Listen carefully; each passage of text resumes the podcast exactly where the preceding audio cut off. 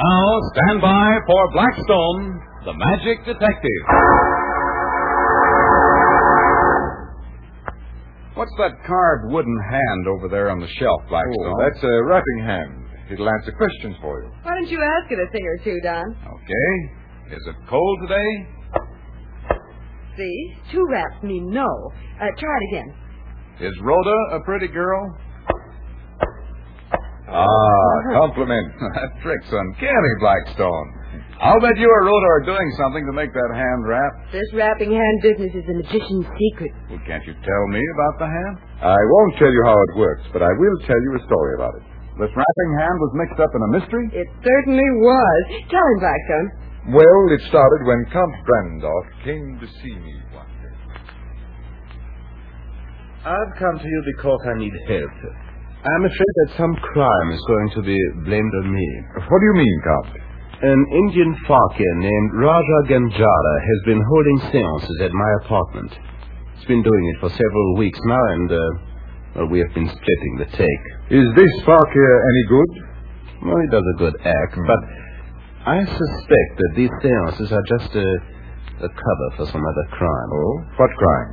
I don't know. But uh, why did you come to me? Why didn't you go to the police? You're a magician. I thought that you might be able to figure out what the Raja's record is better than the police could. But that's only one of your reasons, isn't it, Count? Oh, no, of course not. I'm afraid I won't be able to help you unless you're perfectly frank with me.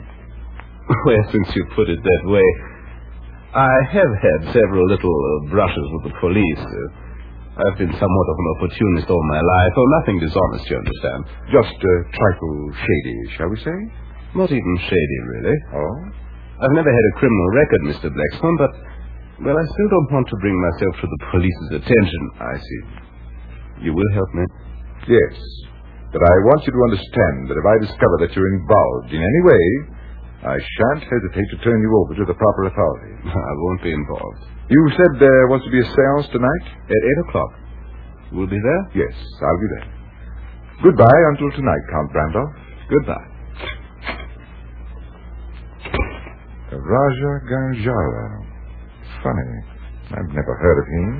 Oh, hi, Blackstone. Who is that slimy individual I passed out in the hall? He is the bogus count. Oh, you always get mixed up with the darndest people if I don't watch over you. I leave you for 15 minutes and I come back and find you mixed up with phony nobility. I'm not mixed up with him. Yet. But you will be. I know you. We're going over to his apartment tonight. We are? Mm-hmm. Me too? Yes. So get all dressed up in evening clothes. Oh, swell. I'll um, wear that dress that has all the, uh, yeah. Uh, yes, and uh, we leave at 7.30.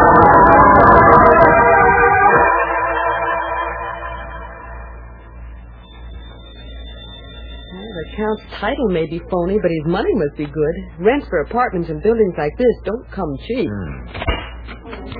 Ah, Mr. Blackstone. Ah, Count Brandorf, this is my assistant, Miss Frank. Hey, Bob. Why don't we take that trunk for the Roger? All right, through that door. Okay. My, he must use a lot of stuff. That trunk's huge. As a matter of fact, it doesn't. Um, uh, would you come into my study for a few moments before we go into the living Why, room? certainly. Uh, something has happened. Uh, right this way, please. I'm worried, Blackstone. What's happened? Well, this pile of boxes on my desk here. The guests at the sales each brought one of them and handed them to me. Seems the Raja is going to do something with them at the sales. Uh, what do the boxes contain? Jewels. Oh, no wonder you're worried. Where shall we join the guests? Uh, just one moment. Does the Raja work alone? yes, he, he used to work with a dwarf named Claude, but um, he's gotten rid of him. Oh, I see. Well, we might as well go in. Another question, please. Will someone ask another question?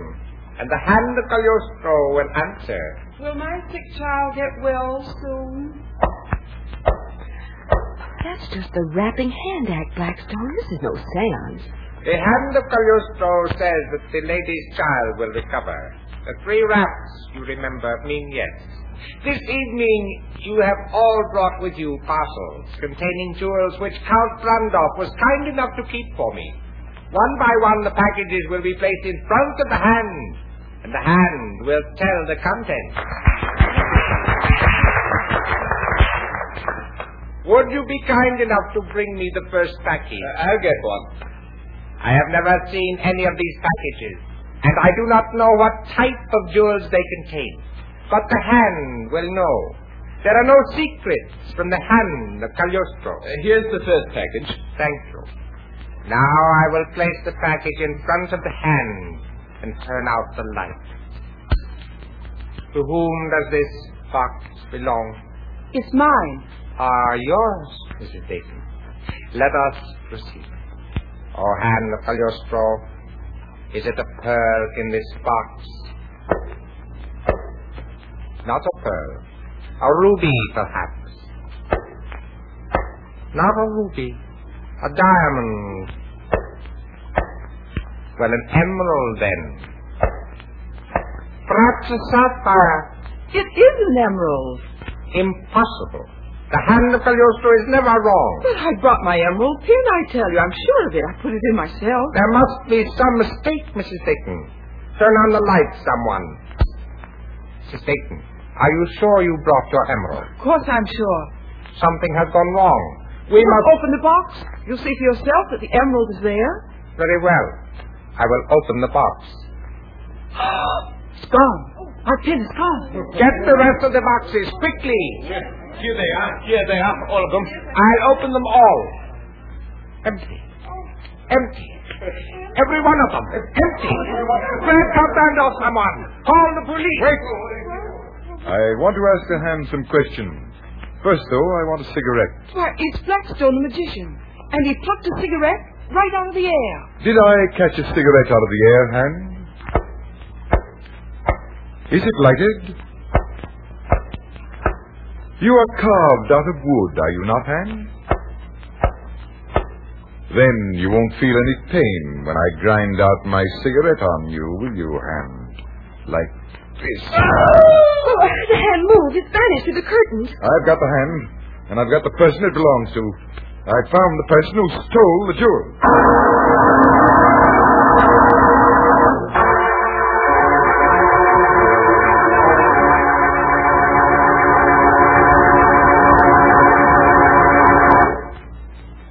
I don't understand, Blackstone.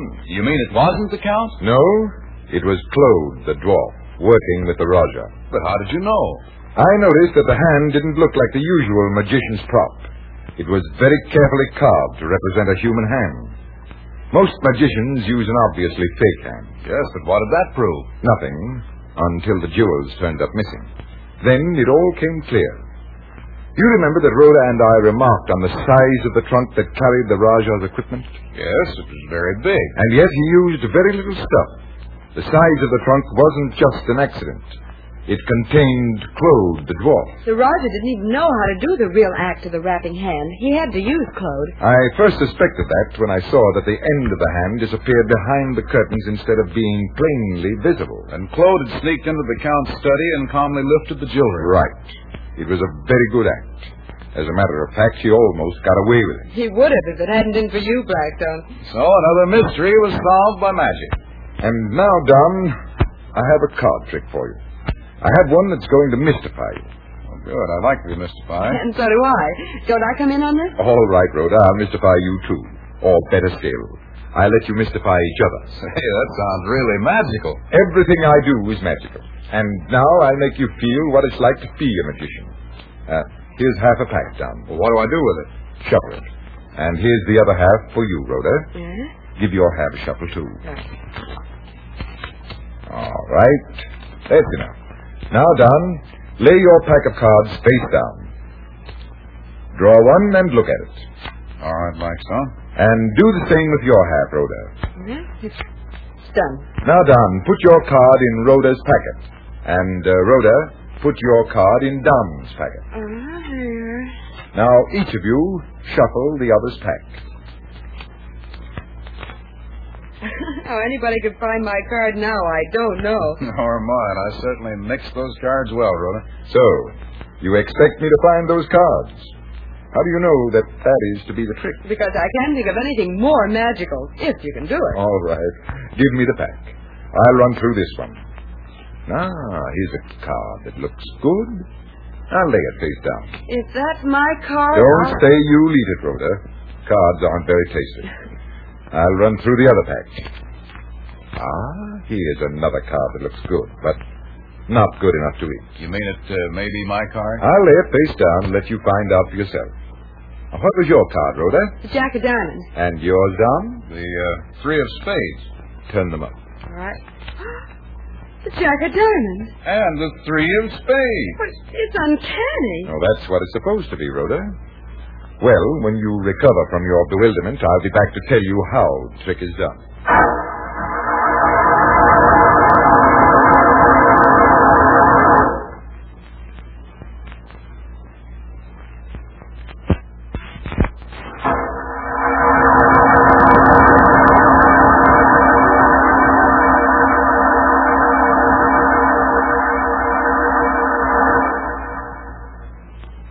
And now, Blackstone, how did you do that card trick? Very easily, Dom.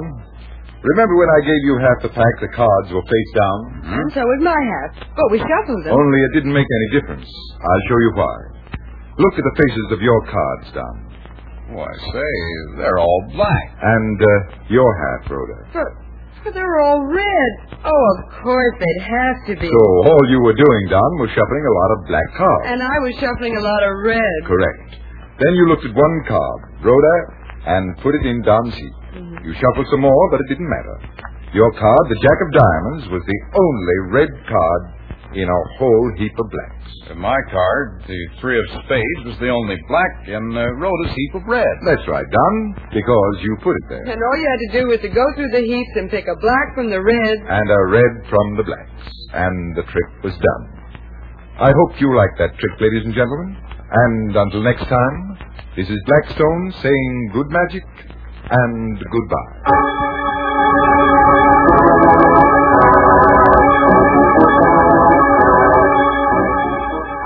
Be with us next time when the world's greatest living magician, Blackstone, tells us the story of The Message from Nowhere and explains tricks that you yourself can perform. Listen in again to Blackstone, the world's greatest living magician.